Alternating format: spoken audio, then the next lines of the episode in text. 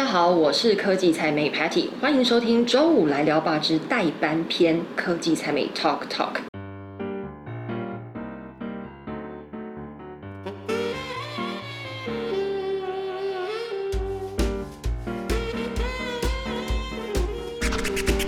我们节目呢，目前已经有影音版喽，你可以上 YouTube 搜寻“周五来聊吧之代班篇科技才美 Talk Talk”，就可以看到我本人。不免俗，我们还是要感谢一下我们的干爹——经济部中小企业处的监制。那既然节目的单元呢，跟大家提醒一下，是叫东拼西凑元宇宙，那我们就要来谈一下。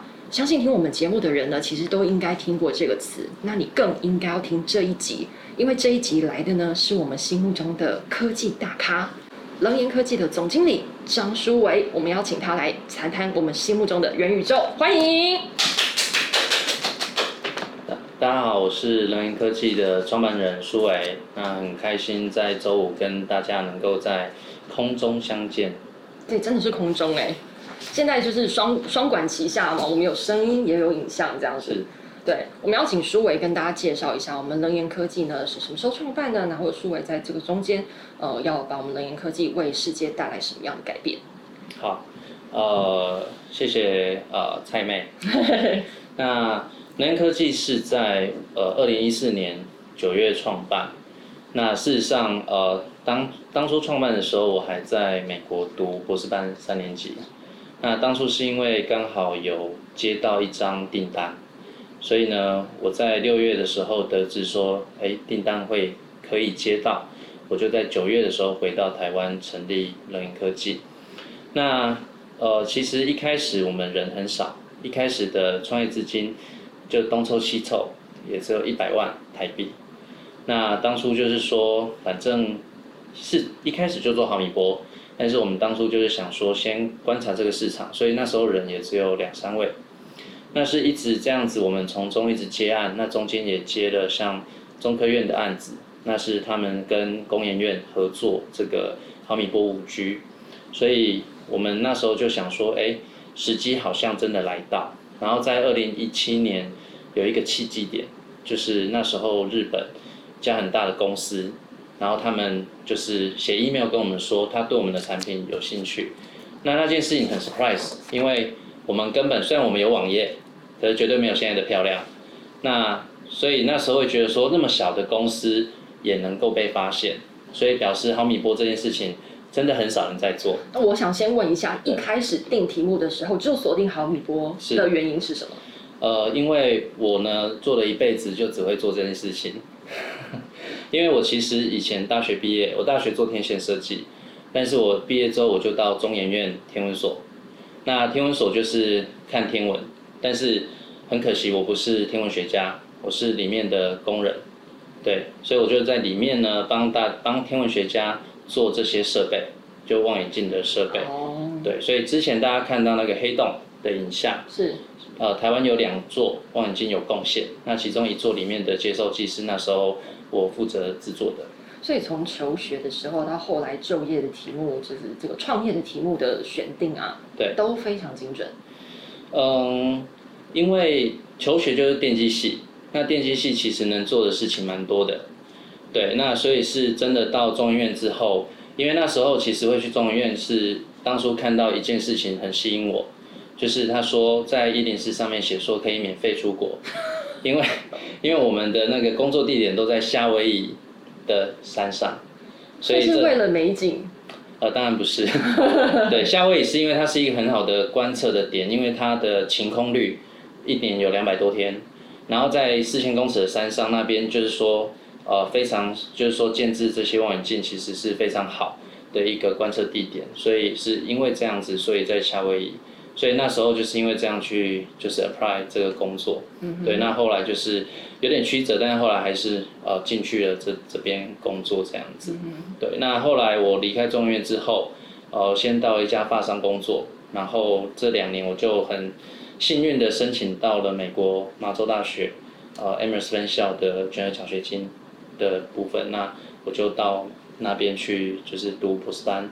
然后就又转了一次专场，就做 IC 设计这样子。是，对。其实今天来主持这一集之前呢，我一直非常忐忑，因为我觉得这集有够硬，我应该要怎么样让呃可能这个科技的素养跟我差不多的哦，我我是菜妹嘛，那我的听众可能跟我差不多菜，那我们要怎么样听懂冷言在做什么事情？是我上网稍微查了一下，就是它算是一个五 G 的测试的解决方案以及产品嘛。是那我这边可能要请数位先用一些大白话跟我们这些麻瓜说明一下，好不好？没问题。那我们的产品能源主要是做毫米波解决方案。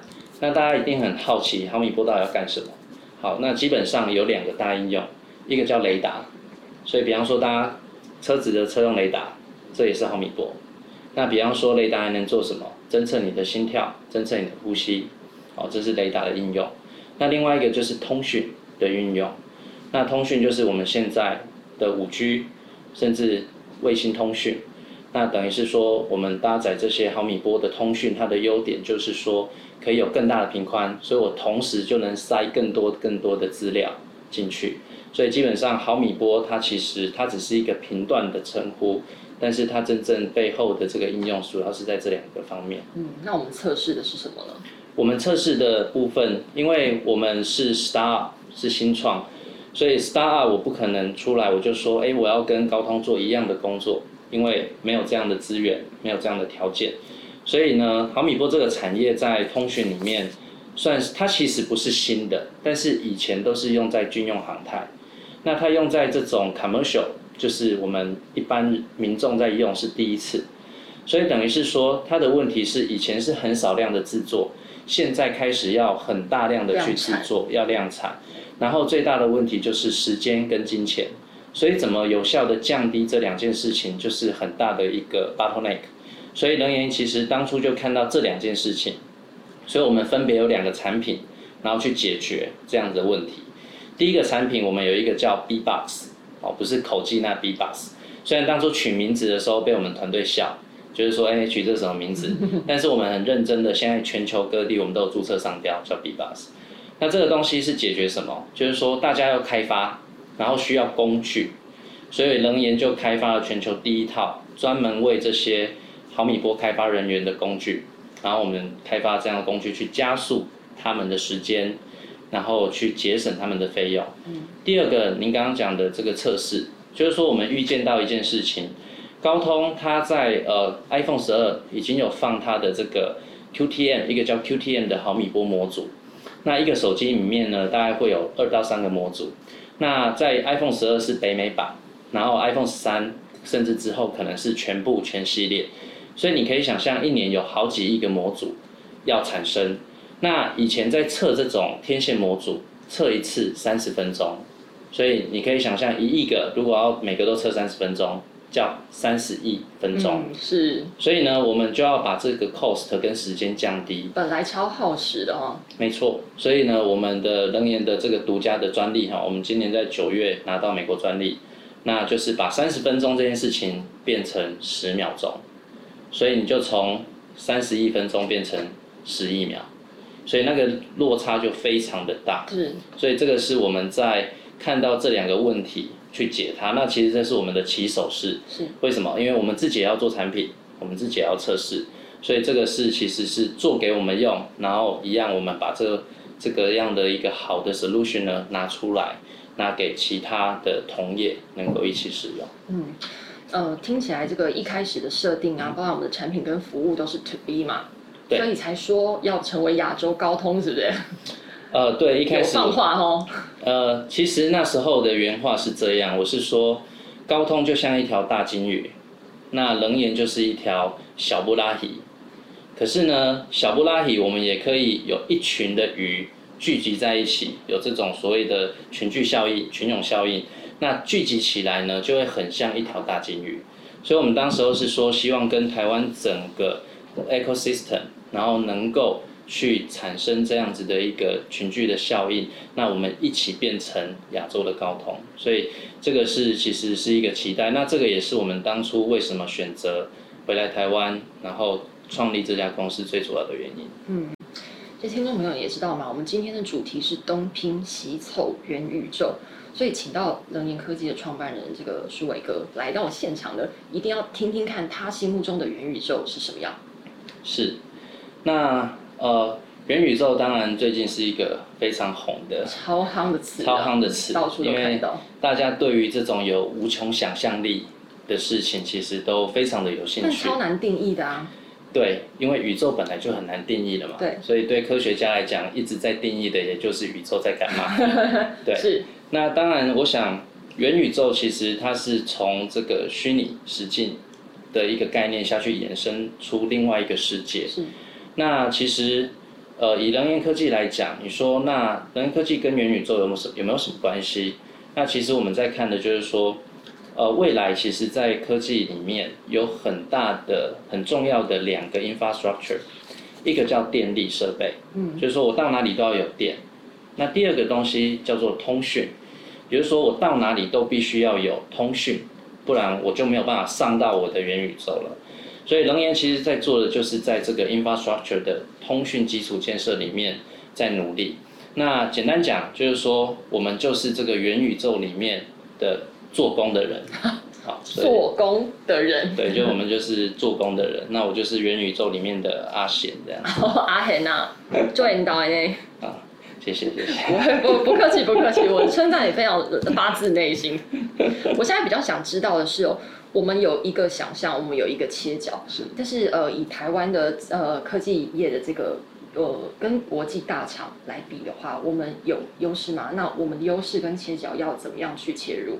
是，嗯，优势当然看从什么角度去看。嗯，其实台湾的这个产业链的优势，特别在中美贸易战开始之后，它的重要性，然后再加上大家看到台积电护国神山这件事情，重要性其实是一直被往上拉的。但是就我个人在看，我觉得这个优势不会是长久的，因为。等于是说，我们目前一一我们在看，就是说台湾的优势大概是五到十年这个期间。其实前阵子张忠谋张创办人他有在讲，在半导体的一个优势。那不能长久，就是说大家已经注意到这件事情了，所以大家想要回头再去往这方面，就是说不要被钳制住的时候，那台湾最大的问题还是一样，我们如果今天没有走出去。我们靠的是进来的这些代工的订单的时候，那我们在掌握，比方你说像元宇宙、像卫星等等这些新兴的产业，如果我们没有办法去创造下一波的一个影响力，那其实我们这个代工的影响力会越来越减少。为什么？因为其实我们看得到，就是说大陆那边的代工能量，第一产能我们一定比不过，因为他们地太大。但是我们现在赢的是什么？赢的是值。还有就是说，我们半导体从半导体开始一直到整机，我们有很完整的产业链。但是你敢说十年后、二十年后大陆那边不会 ready 吗？所以你说五到十年是重点。我觉得这是非常重要的时刻。所以这也是为什么我们其实包含说像 Joseph，他其实他做的就是一个呃这个应用端的部分。所以就是说我们要从应用场域端开始去发挥我们在。全球的一些影响力，那我想这也是我们很多的 startup 在努力的事情，就是走到 global 去，然后发挥我们的影响力。对，你觉得像我们新创的产品要怎么样出海会比较顺利跟快呢？呃，我觉得第一件事情，像我们从 day one，我们就是锁定国外。我觉得第一个是你一开始的 mindset 就要先想清楚，你今天就是要做到国外去。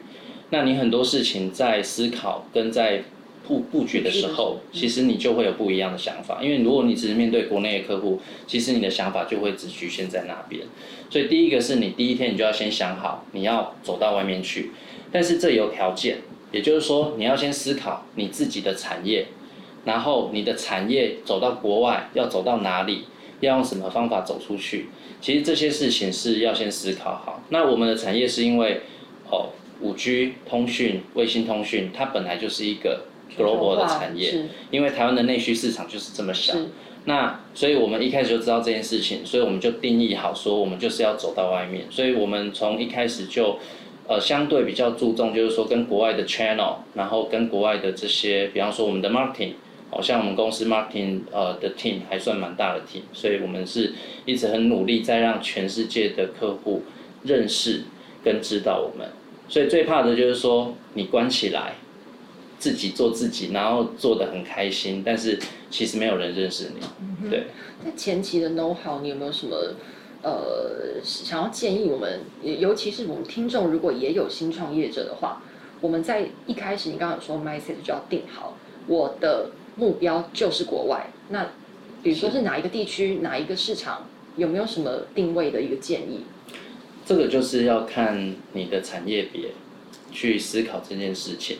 然后另外第二件事情你要思考就是你的资源，那包含的就是说你的 connection，你你有没有办法去走到那边？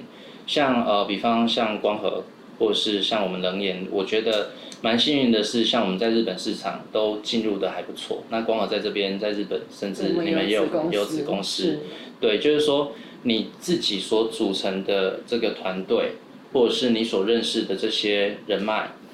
你到底能够去到哪？你可能要先做一个盘点。OK。对，所以这些大概是一一个比较小的建议。嗯，这个建议也提供给大家。另外还有一个非常非常重要的部分就是资金。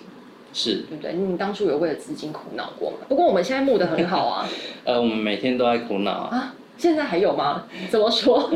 我想哦，资源是永远不够的。因为要做更多事，对，always 你想做的事情太多，那资源 always 不够。那其实我们在老实说了，startup 在台湾募资真的是蛮辛苦的。那我我我觉得我们算是很幸运的一家公司，就是很谢谢到目前为止这么多投资人的支持跟信任。那我想在呃，就是说在台湾募资，因为我觉得主要是这个环境的问题，然后跟投资人在台湾这边他们的期待，其实跟就算同一个投资人，你会发现很很奇妙的事情是，同样投资人他在美国戏股看团队的想法心态，跟在台湾看团队的想法心态是截然不同的。可以说一下吗？截然不同的点？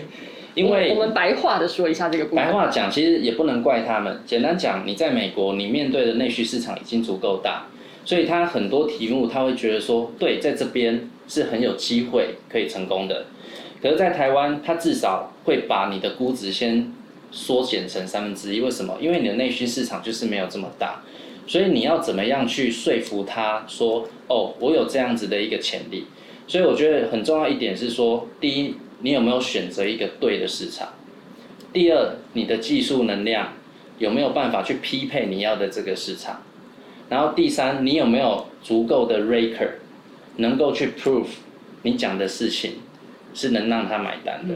所以基本上一定要具备这三个条件。那投资人，因为我们说最难的都是从别人的口袋，就是把钱就是拿出来。对，所以所以这一些我觉得我们这样自己走过来，因为我三场应该三次募资讲下来讲了应该有两百场吧。对，所以另外一个就是锲而不舍，你总会找到你的。Mr. Right 是，对。那你在初期啊，创业的初期跟现在对于募资的心态不一样吗？还是始终如一呢？嗯，我们其实我们公司算在募资这一块，一直很有自己的坚持。那这个是因为我们从第一轮募的时候，我有一个蛮好的 mentor 在指导，那他也是我。呃，同样冯华电机毕业的一个学长，那他也是成功的创业家。那他其实，在中间一直到现在，他也是我的 mentor。就是说，有一些事情是你的原则，你要坚持住。那我的一个很重要的原则就是，我觉得我的信誉，我的 reputation。所以，其实在这个过程中，经历非常非常多的事情。但是我坚持的一个原则就是说，我就是有什么说什么。然后第二就是我说出来的话，我就要做到。对我不会因为说哦别人愿意再多给你更多的钱，给你更高的估值，然后我就去改变我已经答应别人的事情。是。那这件事情老实说很困难。当你公司如果真的有资金需求的时候，你要不要抛弃你的原则？那我觉得自尊可以抛弃。但原则不能抛弃，是对，因为我想这个是在做生意里面很重要的一个原则性。好，所以我我觉得，呃，你说心态上，我觉得在这一点是一样的。那我对于每一个投资我们的股东，我都心存感激。所以其实到现在，我的股东大部分都还蛮信任我。那也是因为每每一年我们都要开股东会嘛。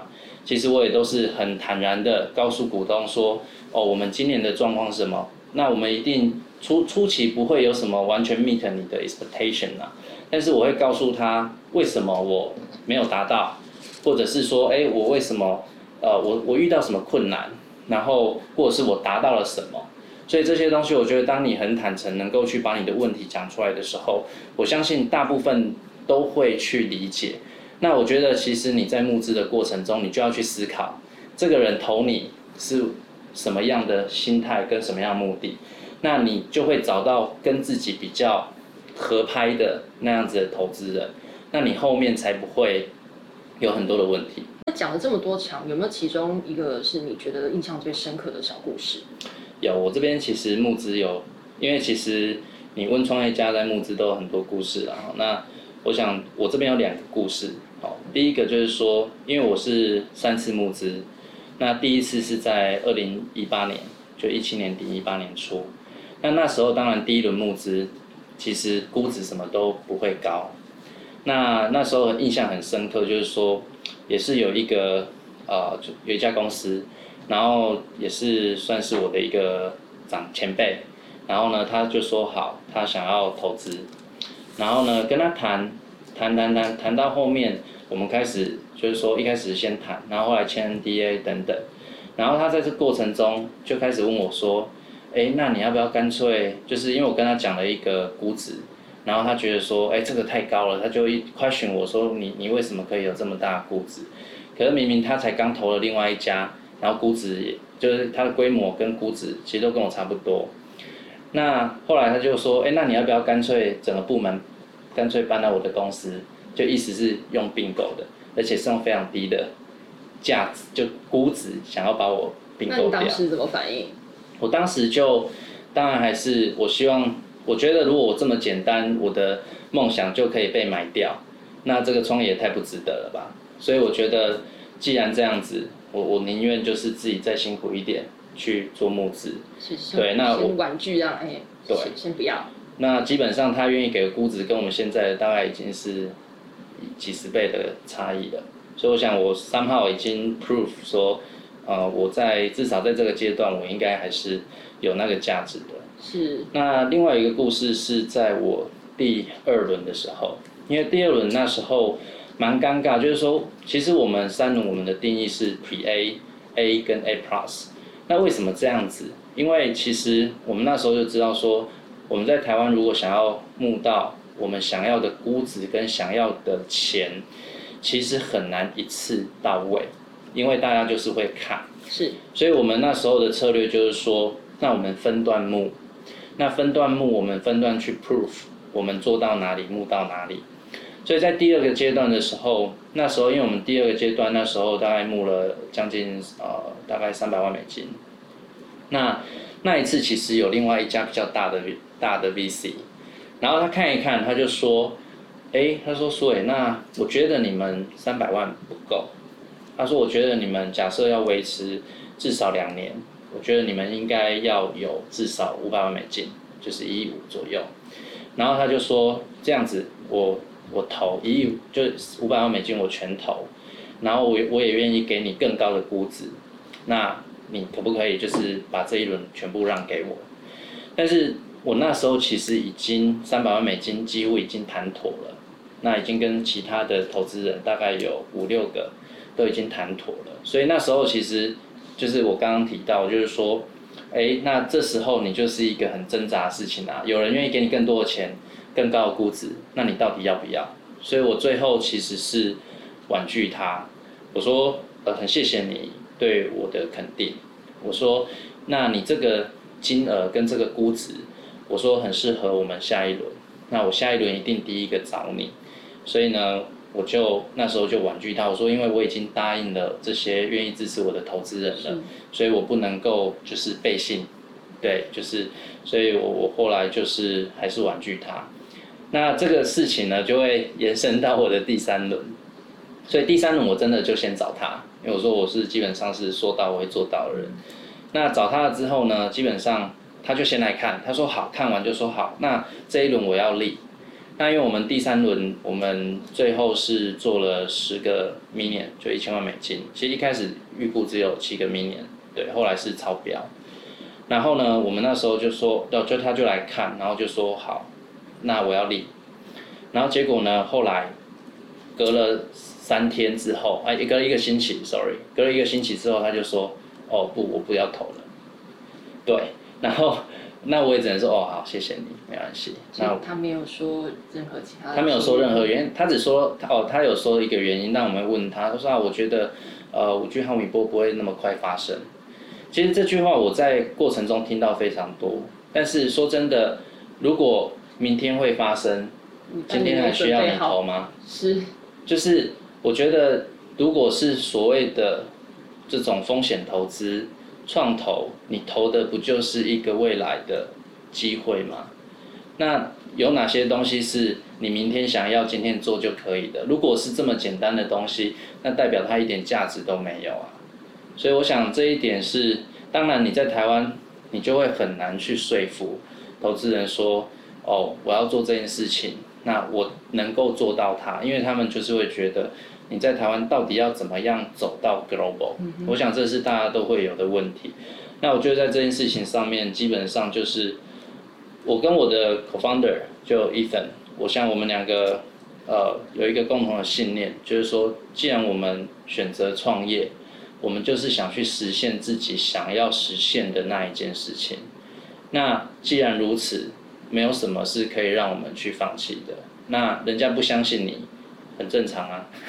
对，所以我们只是就是一直去做，然后一直去做到我们去 prove 我们自己能够做到的事情。对，刚刚有提到元宇宙的想象，也有提到这个冷言在产业链当中想要跟其他的呃合作伙伴结成一个呃联盟的一个这个这个策略哦。然后另外又提到这个呃投资募资的心法这边。最后我想要请舒伟给呃听众啊，或者是大家一个。